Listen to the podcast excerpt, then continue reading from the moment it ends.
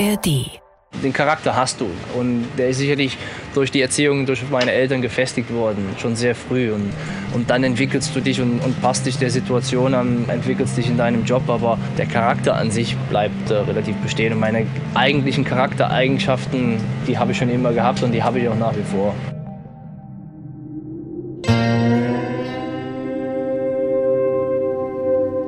Ihr hört. Schumacher. Geschichte einer Ikone. Ein Sportschau-Podcast des Norddeutschen Rundfunks.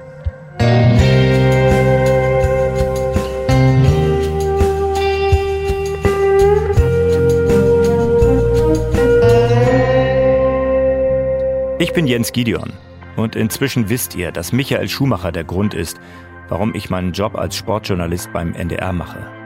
Nur weil es ihn gibt, wollte ich Formel 1 Reporter werden. Und obwohl ich ihn jahrelang um die Welt begleitet habe, hatte ich nie das Gefühl, den Menschen wirklich zu kennen, der mir da gegenüberstand. Ich war jetzt schon vier Folgen lang mit euch auf der Suche nach dem wahren Ich von Michael Schumacher. Und ihr habt gehört, dass er vieles davon zu seiner Zeit als Rennfahrer sorgfältig vor der Öffentlichkeit verborgen hat, um sich und seine Familie zu schützen. Ich war in Maranello, der Wiege seiner Siege. Ich war in Kerpen-Mahnheim, wo alles angefangen hat. Wir haben ihn in seinem Wohnzimmer in Spa-Francorchamps erlebt. Und ich habe Wegbegleiter besucht. In Stuttgart, Kufstein, Hamburg oder Zürich. Und ich war in Meribel, dem Ort, in dem der tragische Unfall vor zehn Jahren passiert ist. Wenn ihr all das verpasst habt, fangt am besten von vorne an. Denn dies hier ist die fünfte und letzte Folge. Reise ins Ungewisse. Dear passengers, your SAS flight 2646 to Stockholm is now ready for boarding at the gate A38. We are now Motorsport on Ice. Nur rund 100 Kilometer südlich vom Polarkreis. Die Rennfahrer lieben das Race of Champions hier in Schwedisch Lappland. Und ich hoffe, dass sie entspannt genug sind, um mit mir auch über Michael Schumacher zu reden. Are you media? Yes, I am. Uh, what is your name?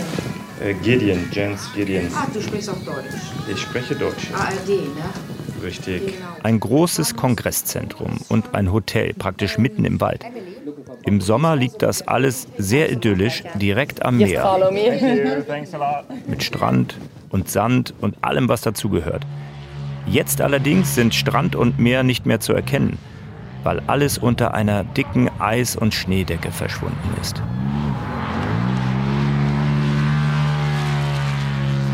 Verschiedene Rallye-Autos donnern im direkten Duell über den kleinen Rundkurs auf Eis.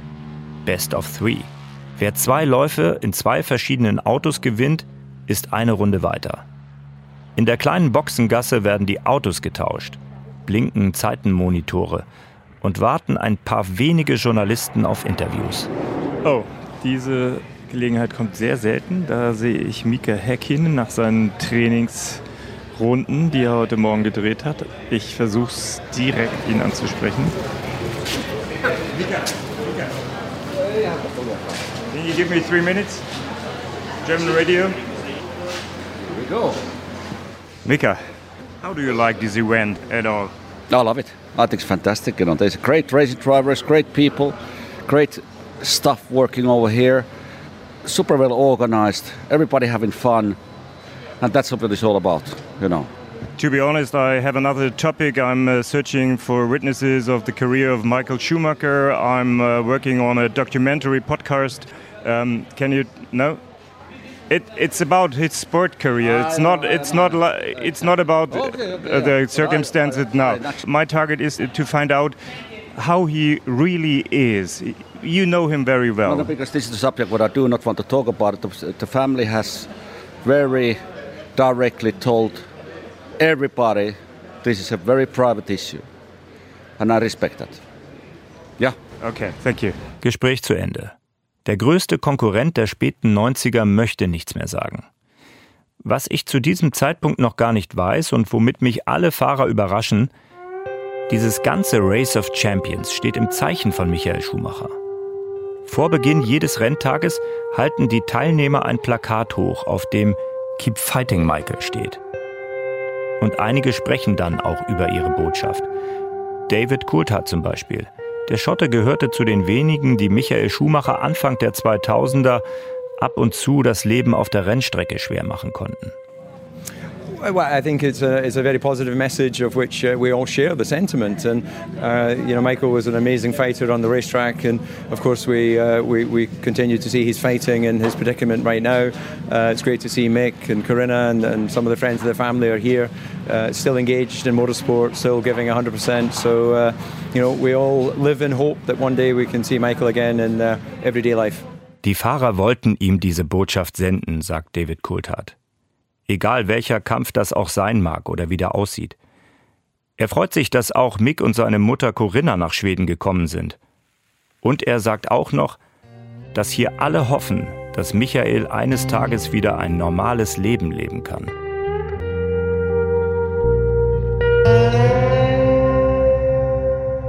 Michael Schumacher ist hier in dem kleinen nordschwedischen Strandbad Peter Hofsbad präsent. Viel präsenter, als ich erwartet hätte. Ich hatte echt keine Ahnung von dieser Aktion. Aber mit einem Mal war das Thema in jedem Gespräch. Sebastian, was die Fahrer symbolisch vor äh, der Veranstaltung heute gemacht haben, was hat das mit Ihnen persönlich gemacht? Ja, ist natürlich, ähm, ja, wir hätten lieber was anderes auf dem Plakat stehen und den Michael bei uns. Aber ähm, ja, ich glaube, es ist schön, dass wir daran erinnern, dass er immer noch am Kämpfen ist und äh, dass wir weiter an, fest an ihn denken. Und ähm, ist für uns alle äh, natürlich schwer, besonders für, für Mick ähm, aber natürlich daran zu gedenken, glaube ich, ist sehr, sehr, sehr, sehr wichtig. Kennt man, oder? Sebastian Vettel, der viermalige Weltmeister, der uns in diesem Podcast schon erzählt hat, dass Michael Schumacher sein Vorbild ist. Sebastian ist ein Freund der Familie und auch so eine Art Mentor für Mick Schumacher. Die beiden zusammen sind in Schweden das Team Germany. Aber Mick ist ja auch selbst ein Star. Zwei Jahre war er Pilot beim Formel 1 Team Haas. Jetzt ist er Testfahrer bei Mercedes. Ich habe ehrlich gesagt gehofft, dass die heimelige Atmosphäre hier im eiskalten Lappland dazu führen würde, dass sogar Mick mit mir spricht.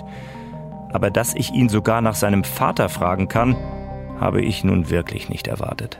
Hallo Mick. Hi. Es war ein besonderer Schumacher-Tag. Die Geste der Fahrer, alle vor dem, äh, vor dem Rennen und dann die warmen Worte vom Sieger Matthias Ekström gerade. Was macht das mit Ihnen? Ja, es ist natürlich sehr schön zu sehen, äh, dass immer noch so viele ähm, ihm, alles Gute wünschen und äh, natürlich, äh, ja, wir, wir, wir kämpfen weiter und, ähm, und äh, ja, gut, gut, also schön zu sehen, dass, dass jeder auch da, da das supportet. Ich merke, wie es in seinem Kopf rattert. Er will ehrlich antworten freundlich und persönlich sein. Aber zu viel preisgeben will er auch nicht. Kann ich verstehen. Ich bohre deshalb auch nicht weiter nach. Wir verabschieden uns. Alles klar, vielen Dank. Irgendwo hinter den Kulissen wartet Mutter Corinna auf ihn.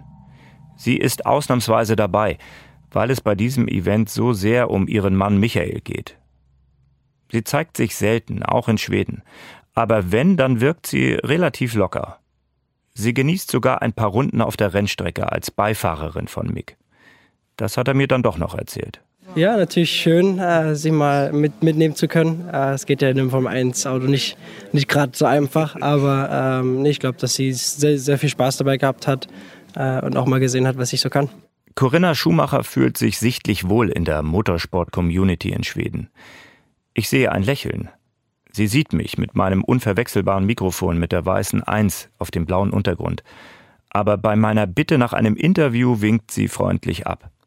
Ich hatte aber eh nicht mit einem Ja gerechnet.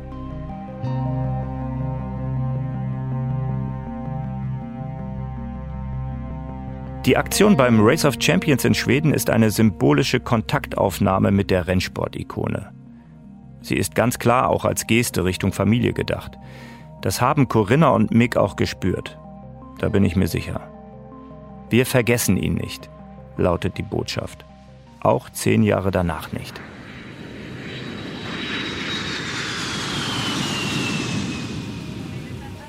Auf dem Rückflug denke ich darüber nach, welche Spuren Schumacher hinterlassen hat.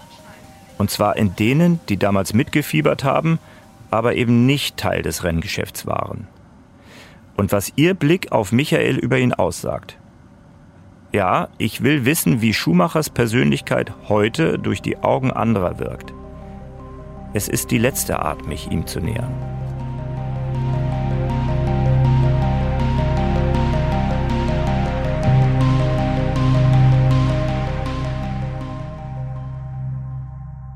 Ja. Du bist Jens? Ich bin Jens, genau. Ich würde dich mit rein oder, oder wir würden zusammen reinfahren, wenn du mich kurz reinhoppen lässt. Ja. Wieder zurück in Hamburg, beim NDR. Ich hole Smudo beim Pförtner ab. Smudo? Ja, den Smudo von den Fantastischen Vier. 1992 schießt ihr Song Dida auf Platz 2 der deutschen Charts. Und Michael Schumacher gewinnt seinen ersten Grand Prix. Smudo hat Michael Schumacher kennengelernt. Und er ist selbst ein begeisterter Rennfahrer. In der Natur sozusagen zu fahren, diesem friedlichen, diese schöne Welt. Und dann fährt er, wow, total lauten Auto vorbei. Da ist jemand am Steuer.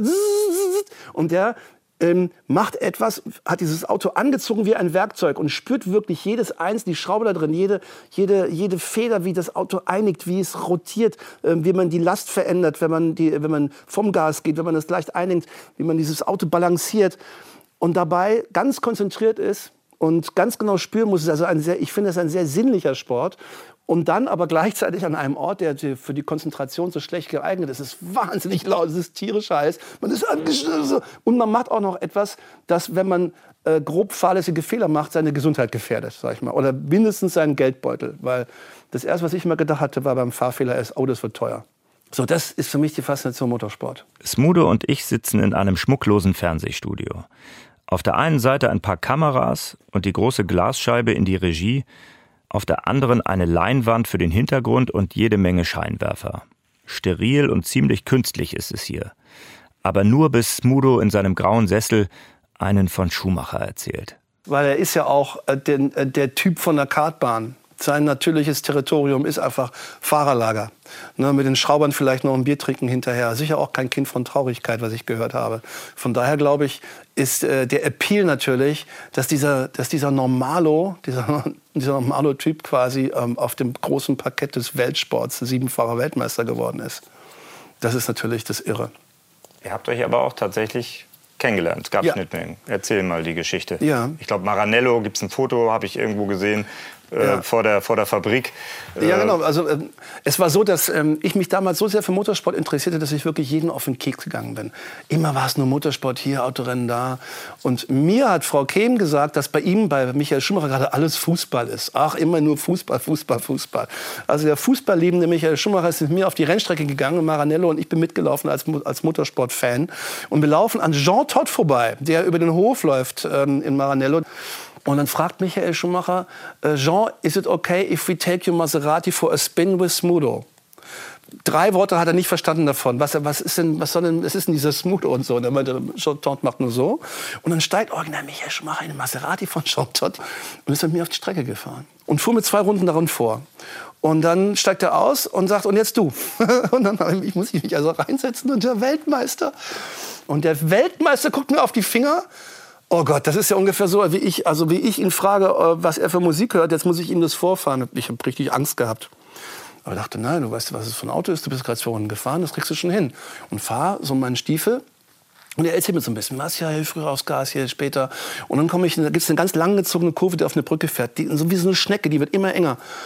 Und ich bin die wohl zu flott gefahren, weil ich auch nicht genau wusste, wo sie, wo sie hin. Und er meinte, langsam, langsam, langsam. Und ist einmal richtig laut geworden. Richtig auf die Bremse. Ähm, ich bin dessen voll erschrocken, weil ich dachte, wenn der Weltmeister sagt langsam, dann machst du mal besser langsam. Äh, weil äh, wollten natürlich das Auto nicht kaputt machen. Ja, wir sind so gefahren und dann steigt er auch aus und das war auch sehr süß, hat auch gesagt, du musst dich mehr filmen ähm, und musst mehr filmen, was du machst und das analysieren. Das mache ich gerade beim Fußball so. Er würde immer, wenn er auf den Fußballplatz gehen würde, jemand eine Kamera in die Hand drücken, sich filmen lassen und sich das hinterher angucken. Da dachte ich, ach ja, Profi. So machen wir es ja auch. Wir nehmen unsere Shows auf Video auf und gucken uns hinterher an, was können wir besser machen. Und so macht er es natürlich mit seinem Sport. Faszinierender Typ und, äh, und, und durch und durch genauso drauf. Ich habe ihn dann später noch ein, zwei Mal getroffen auf so Promi-Card-Rennen auch so, wo auch immer, immer so einen kleinen Tipp mir gegeben hat. Nicht so viel rummachen da am Lenkrad. Oh, okay, das ist gar nicht so viel rummachen am Lenkrad. Zwei Zehntel schneller geworden. Schumacher hat sich also beim Fußball filmen lassen. Als Hobbyspieler, um besser zu werden. Da ist er wieder, dieser Ehrgeiz. Michael braucht dafür gar kein konkretes Ziel. Das kommt einfach so aus ihm heraus. Das Feuer scheint nie auszugehen.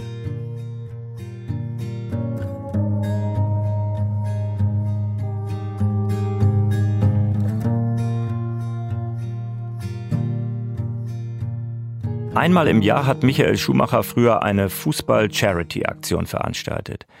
Das Spiel der Herzen. Und die Promis kamen. Aus Deutschland, aus der ganzen Welt. Fast immer mit dabei war Basketball-Superstar Dirk Nowitzki. Ich habe wirklich lange daran gearbeitet, damit auch er mit uns über Michael Schumacher spricht. Nach vielen, vielen Versuchen, endlich einen passenden Termin mit dem mega eingespannten Superstar zu finden, hat sich für Andy Troll dann eine spontane Möglichkeit ergeben. An dieser Stelle nochmal die ganz dringende Empfehlung. Schaut euch alle Folgen von Being Michael Schumacher in der ARD Mediathek an. In Monza war Nowitzki nämlich beim großen Preis von Italien zu Gast, um Michaels Sohn Mick bei seinem Arbeitgeber Mercedes zu besuchen. Der Basketballer hat sich in diesem Interview als absoluter Formel-1-Fan geoutet. Formel 1 war, eine, als ich aufgewachsen bin, schon, äh, schon ein Kult. Ja, aber, jedes Wochenende mussten wir schauen, meine Eltern, oder war ich mit meinem Vater da gesessen. War schon eine schöne Zeit früher damals, wenn ich mich zurück äh, erinnere. Habe mich da natürlich für alle seine Erfolge immer gefreut, weil er auch immer ja, so bodenständig war und wie er sich immer gegeben hat, auch bei seinem äh, Spiel des Herzens, wie er zu allen Leuten, wie er alle Leute behandelt, da war ich immer ein riesen Fan von. Ja, also sich nicht, ja, nicht irgendwie sich als äh, was Besseres fühlen, sondern war, war einfach immer einer von, von vielen und äh, die, die Ansichtsweise hat mir immer sehr, sehr gut gefallen. Ist das eine gemeinsame Ebene, wo man schnell zueinander findet dann? Ja, glaube ich schon. Also ich habe auch immer natürlich versucht, immer bodenständig zu bleiben, auch natürlich von, von meiner Erziehung, von meinen Eltern. Und äh, ja, ich glaube schon, dass wir da auf der, auf der gleichen Wellenlänge geschwommen sind. Und, äh, aber wie gesagt, ich hatte, ich hatte nur das Glück, ihn ein paar Mal hier und da mal, mal zu sehen, kennenzulernen, ein bisschen äh, bei seinem Fußballspiel. Aber äh, ich glaube, da, da war schon dieselben Wellenlänge gegeben, auf jeden Fall.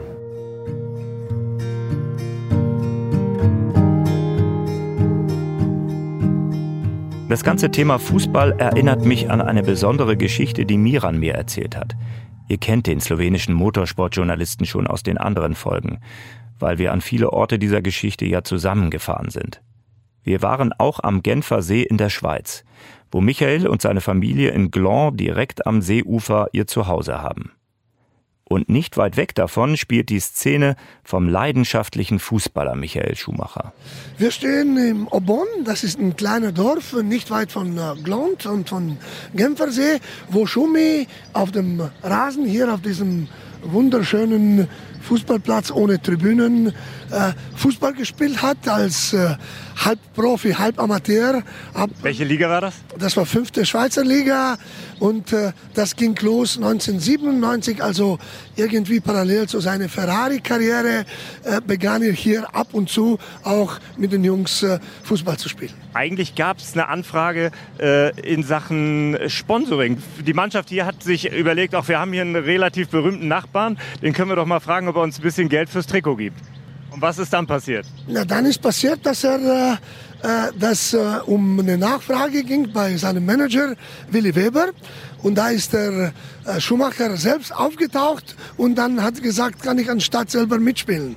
Also der hat nicht die Trikots sponsern wollen, sondern er wollte einfach selbst Fußball spielen. Und das hat er dann gemacht. Er hat äh, wenig später die Lizenz des Schweizerischen Fußballverbands bekommen und sollte dann eigentlich sehr regelmäßig für den FCO Bonn spielen. Ich glaube, ganz so war es am Ende nicht, ne? Ganz so war es nicht, aber er hat dann ab und zu immer wieder gespielt. Das Problem war, dass diese Saison auch zu Teil immer während der Formel 1 Saison war und damals waren noch ganz andere Zeiten. Du darfst nicht vergessen, äh, früher konnten die permanent testen. Und Schumi, in seine Ferrari-Zeiten testete er die ganze Zeit. Mal in Fiorano, mal in Mugello, mal in Jerez, mal in Estoril mit drei Autos gleichzeitig. Und die hatten ein Auto dort, ein Auto dort. Schumi ist rübergeflogen am Nachmittag zu einem anderen Auto, weil die wahnsinnig getestet haben. Das wurde dann alles geändert. Jetzt gibt's kaum noch Testen oder gar keine Testfahrt mehr. Also heute wäre Schumi mehr Zeit haben, um bei FC Bonn mitzuspielen als damals. Aber er immer wieder ein paar Jahre versuchte er das mitzumachen, bevor er dann feststellte, dass es eigentlich nicht geht. Michael Schumacher hat jede freie Minute dafür genutzt, Fußball spielen zu gehen. Manchmal auch einfach so, ganz kurzfristig, mit ein paar Fahrerkollegen, Mechanikern und sogar Journalisten irgendwo in der Nähe der Strecke. Unter anderem in Monza.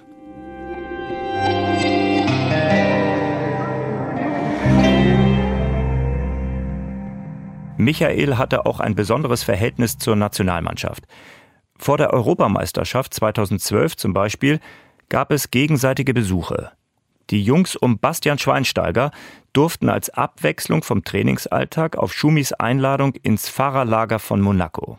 Sehr besonders, wie ich finde. Und Michael hat die DFB-Truppe dann auch noch im Trainingscamp in Südfrankreich besucht. Bastian Schweinsteiger erinnert sich in einem Interview. Das hat übrigens Sportschau-Moderatorin Lea Wagner vor einem Länderspiel mit ihm für uns geführt. Danke, Lea, an dieser Stelle. An dem Tag war er auch sehr locker. Also da hat er nicht so den verbissenen äh, Formel-1-Fahrer Michael Schumacher gezeigt, der schon einer der härtesten Arbeiter auch war in der Formel 1. Er war ganz locker und äh, es war toll, dass er da war, uns von seinen Geschichten auch erzählt hat. Und äh, mich persönlich hat es auch nochmal sehr gefreut, dass er 2006 bei unserem Spiel um Platz 3 im Stadion war ähm, da verbinde ich schon noch einiges mit ihm, ja. Hast du mit ihm da nochmal gequatscht, 2006? Nee, an dem Tag nicht, aber äh, wir wussten, dass er im Stadion ist und äh, hat uns ja nochmal einen Ansporn gegeben. Der verbissene Rennfahrer, der neben der Piste richtig locker sein konnte. Klingt sympathisch und passt zu dem, was Dirk Nowitzki eben gesagt hat. Und gleichzeitig ist Michael Schumacher einer, und auch das schwingt mit, der ganz selbstverständlich etwas ausstrahlt. Etwas, das selbst große Sportler bewundern zu ihm aufschauen lässt. Etwas, das nur Ikonen haben. Und ich merke jetzt, dieser Begriff fällt immer wieder in den Gesprächen. Michael Schumacher als Ikone.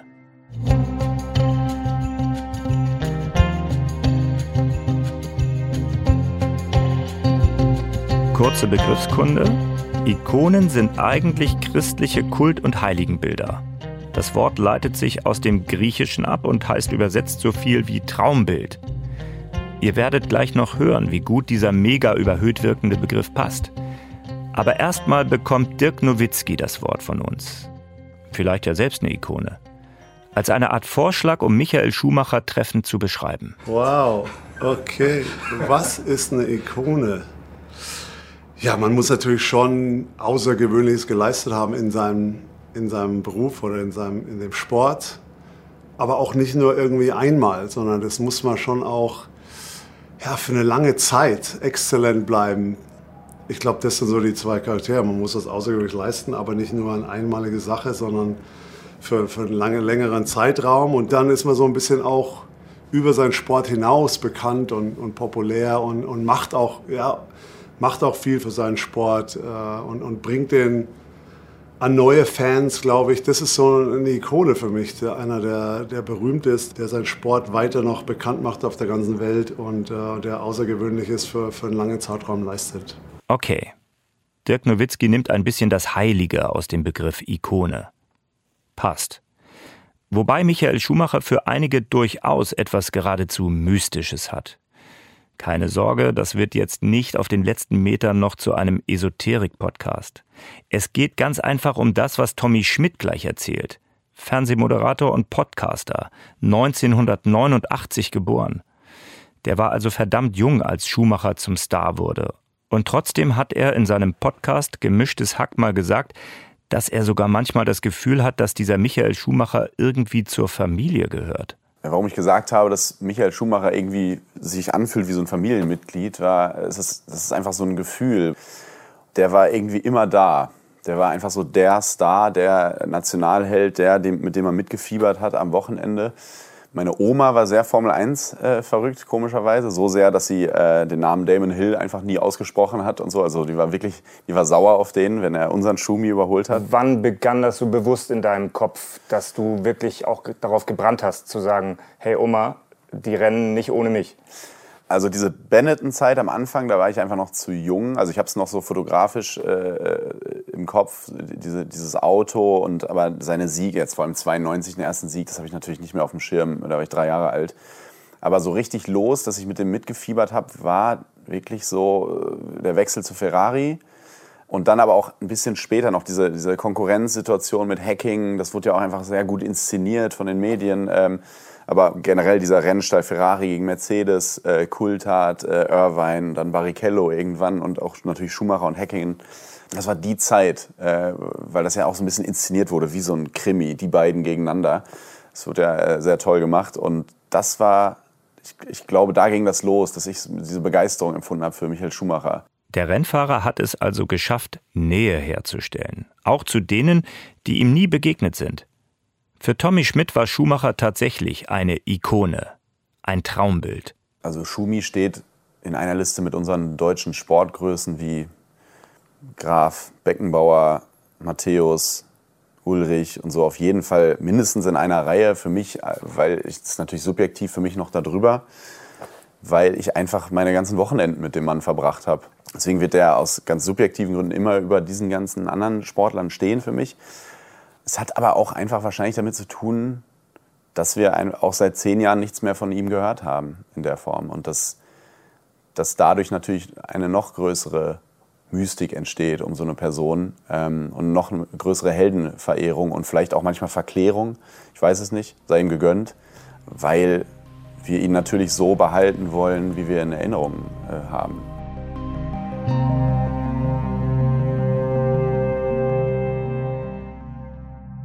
Verstehe natürlich auch Fans, die sagen, wir haben ihm jahrelang die Daumen gedrückt, wir würden gerne wissen, wie es ihm geht, aber man muss halt, das, man muss halt verstehen, das ist die Familie, das ist der engste Kreis, die wissen genau, was das Richtige ist.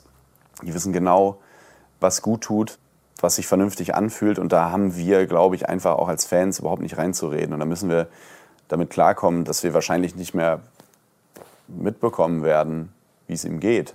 Ich habe während meiner Recherchen nicht einen einzigen Menschen getroffen, der das anders sieht. Smudo überlegt im Scheinwerferlicht des TV-Studios. Ja, es gibt kein Anrecht, über, über einen Gesundheitszustand eines Individuums Auskunft erhalten zu wollen, als, als Außenstehender. Finde ich völlig nachvollziehbar. Und es, es stört mich auch nicht. Es ist nicht so, oh, ich würde es gerne wissen. Nein, ähm, ich finde so schon, das, was ich weiß, gefällt mir schon nicht. Es sind die letzten Sätze von Smudo in diesem Gespräch. Feierabend! Schwimmlegende Franziska van Almsig, die in Heidelberg mit uns spricht, glaubt, dass Smudo einen Gedanken ausspricht, den ganz viele haben. Ich kann auch die Menschen verstehen, die sagen, sie haben jetzt so lange irgendwie teil, teilgehabt und jetzt plötzlich irgendwie darf man irgendwie nicht mehr teilhaben. Aber ähm, heute, so fast zehn Jahre später, muss man echt sagen, also großes Kompliment an alle. Also das größte Kompliment von allen natürlich an die Familie, die das ähm, so geschafft hat. Die Familie. Das haben wir in diesem Podcast jetzt schon oft gehört. Die ist Ankerplatz für den Rennfahrer. Das wollte sein Freund Jean Todt auch unbedingt betonen. Todt war erst nur Schumachers Teamchef bei Ferrari und jetzt ist er einer seiner engsten Freunde.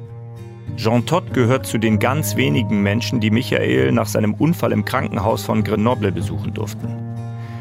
Und er ist auch jetzt noch regelmäßig bei ihm. Todd war derjenige, der 2022 die Laudatio auf den NRW-Staatspreisträger Michael Schumacher gehalten hat. Michael hat eine wunderbare Familie. Seine Frau Corinna ist eine der stärksten Frauen, die ich kenne. Und gemeinsam haben sie ihren Kindern Gina und mich die Werte vermittelt, für die sie stehen. Aufrichtigkeit, Ehrlichkeit, Loyalität, Respekt für andere, aber auch Zielstrebigkeit, Verlässlichkeit, Bodenständigkeit. Die Familie Schumacher ist als enger Freund erlaube ich mir, das zu sagen, eine Inspiration für viele Menschen da draußen. Michaels Frau Corinna zeigt sich nur selten in der Öffentlichkeit. Den Preis zu dieser Laudatio hat sie in Köln stellvertretend für ihren Mann entgegengenommen. Gesagt hat sie nichts, aber geweint. Sie lebt mit Michael im gemeinsamen Haus in Gland am Genfer See. Ich habe mich rund um dieses riesige Grundstück auch ein bisschen umgeschaut. Ein schöner Ort, mit viel Ruhe und vor allem Abgeschiedenheit.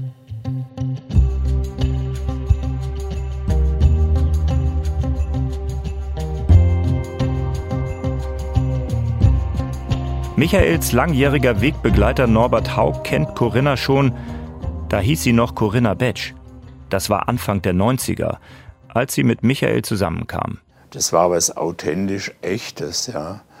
Und vielleicht auch ein, ein unheimlicher Gegensatz zu dem, wie ich es sowieso glaube, der, der, der Rennfahrer ist nicht der Draufgänger und der, der weder Tod noch Teufel fürchtet, überhaupt nicht. Der Rennfahrer ist der reflektierte Mensch, der Könner, der bis ans Limit fährt, aber eben nicht darüber.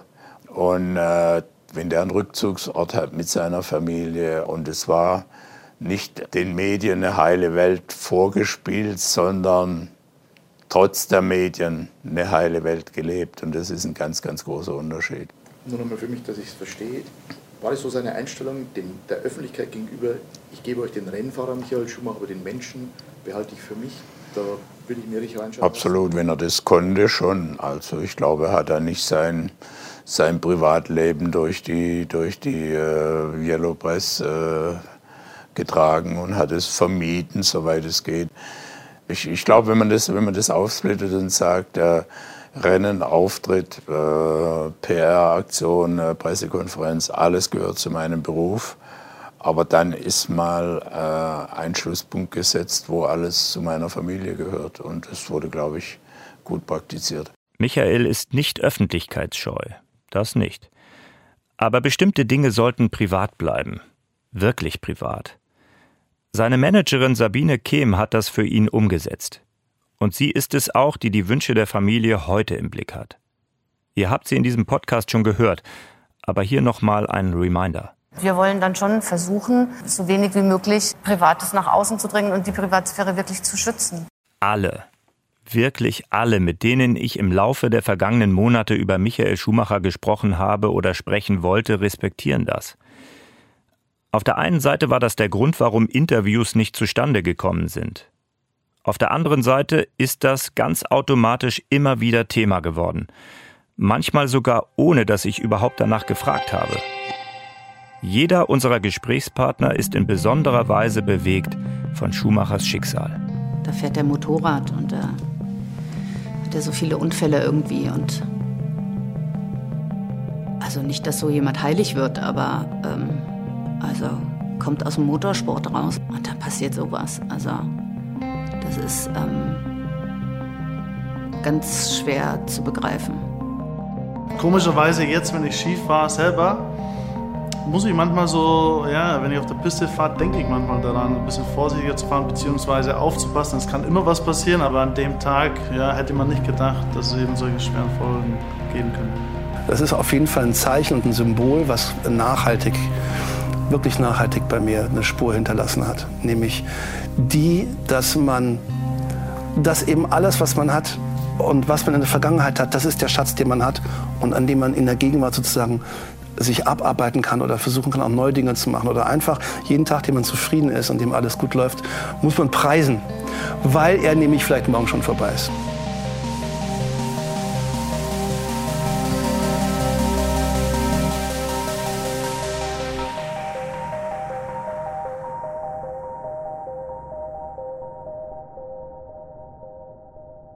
Was am 29. Dezember 2013 passiert ist, ist Pech oder Schicksal. Nennt es wie ihr wollt. Was jetzt ist, geht uns nichts an. Aber eins dürfen wir doch fragen nach zehn Jahren ohne Michael Schumacher. Zwei Worte nur. Was fehlt? Was von ihm fehlt? Ja, alles fehlt. Natürlich.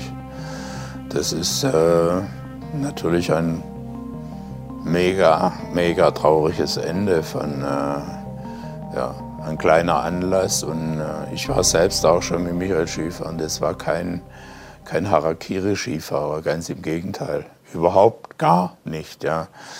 Und wenn ich an meine Ski-Exkursionen denke, wo wir früher rumgebraten sind, ohne Helm und, und durch äh, Tiefschnee, ohne zu wissen, ist da ein Stein oder kommt da ein Stein, wie viel Glück man da gehabt hat und wie viel ja, Unglück, Pech er in diesem Moment hatte, das ist einfach sehr, sehr tragisch. Und äh, ja, Ich würde gern äh, mal ein Formel-1-Rennen mit ihm besuchen, das wäre schön, aber es ist, wie es, es ist, wie es ist. Und äh, ja, es ist traurig und es ist total bewundernswert, wie die Familie mit dem Thema umgeht. Und ich glaube, da verdient die Familie jede Unterstützung und absolut in Ruhe gelassen zu werden. Und das, wenn ich da irgendwo unterstützend wirken kann mit Worten, wo auch immer, dann tue ich das aus vollster Überzeugung. Einer, der Michael Schumacher regelmäßig besuchen darf, ist sein ehemaliger Ferrari-Teamchef und heutiger Freund, Jean Todt. Michael hat sich über lange Jahre der Welt geöffnet, indem er sich im Cockpit einschloss. Seine Art zu fahren, zu kämpfen, zu trotzen, zu jubeln und niemals aufzugeben, erzählte viel über sein reiches Innenleben. Michael war ein Kämpfer und er ist weiterhin ein Kämpfer. Er fällt uns her und er fällt nicht nur an Tagen wie heute. Wir alle können ihn nur weiterhin mit all unserer Liebe und auf seinem Weg unterstützen. Was für bewegende Worte für einen, der mich bewegt hat. Mein Reporterleben lang. Und auch schon davor. Niemals bin ich Michael Schumacher so nahe gekommen wie in diesem Podcast. Meine Suche nach ihm war erkenntnisreich, echt, traurig, lustig, spannend, aufregend und auch anstrengend. Ich weiß jetzt mehr über den Menschen Michael Schumacher. Ich habe Geschichten über ihn gehört, die ich noch nicht kannte. Ich habe viele Menschen kennengelernt, die die gleiche Faszination empfinden, wenn es um ihn geht.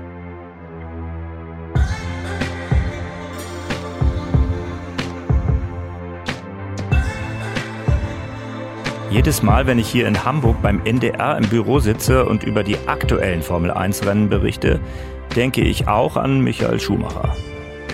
Als seine Zeiten als Rennfahrer vorbei waren, änderte sich nach und nach auch mein Reporterleben. Ich reise schon lange nicht mehr von Rennen zu Rennen. Aber ich vermisse das oft. Weil es ihn gibt, habe ich die Welt kennengelernt. Weil es ihn gibt, durfte ich jetzt auch meiner Vergangenheit noch einmal einen Besuch abstatten. Weil es ihn gibt, durfte ich diesen Podcast machen.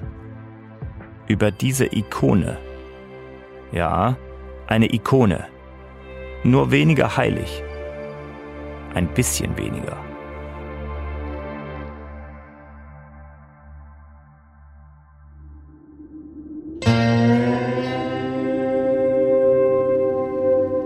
Schumacher. Geschichte einer Ikone ein Sportschau-Podcast des Norddeutschen Rundfunks.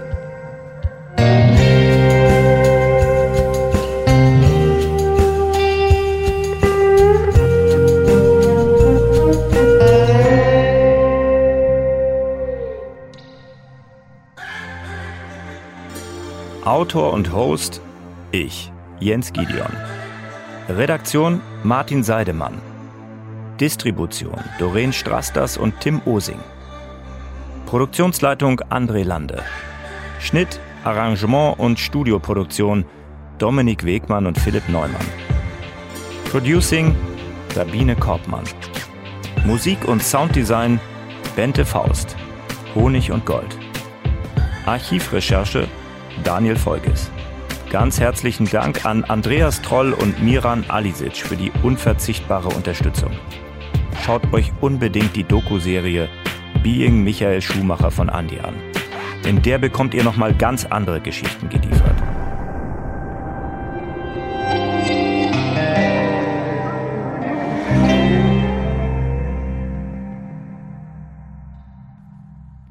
Und wartet noch kurz, ich habe auch noch einen Podcast-Tipp für euch. Ja, was für eine Geschichte, was für eine Persönlichkeit auch. Hat mich ein bisschen an einen Podcast erinnert, den wir gemacht haben. Jan Ulrich hält auf Zeit. Es geht um den Absturz eines der größten Sportstars, den wir in Deutschland je hatten. Jetzt wird er 50 Jahre alt, also Ulrich, nicht der Podcast. Der ist immer noch frisch und alle Folgen bekommt ihr natürlich in der ARD Audiothek. Jan Ulrich hält auf Zeit.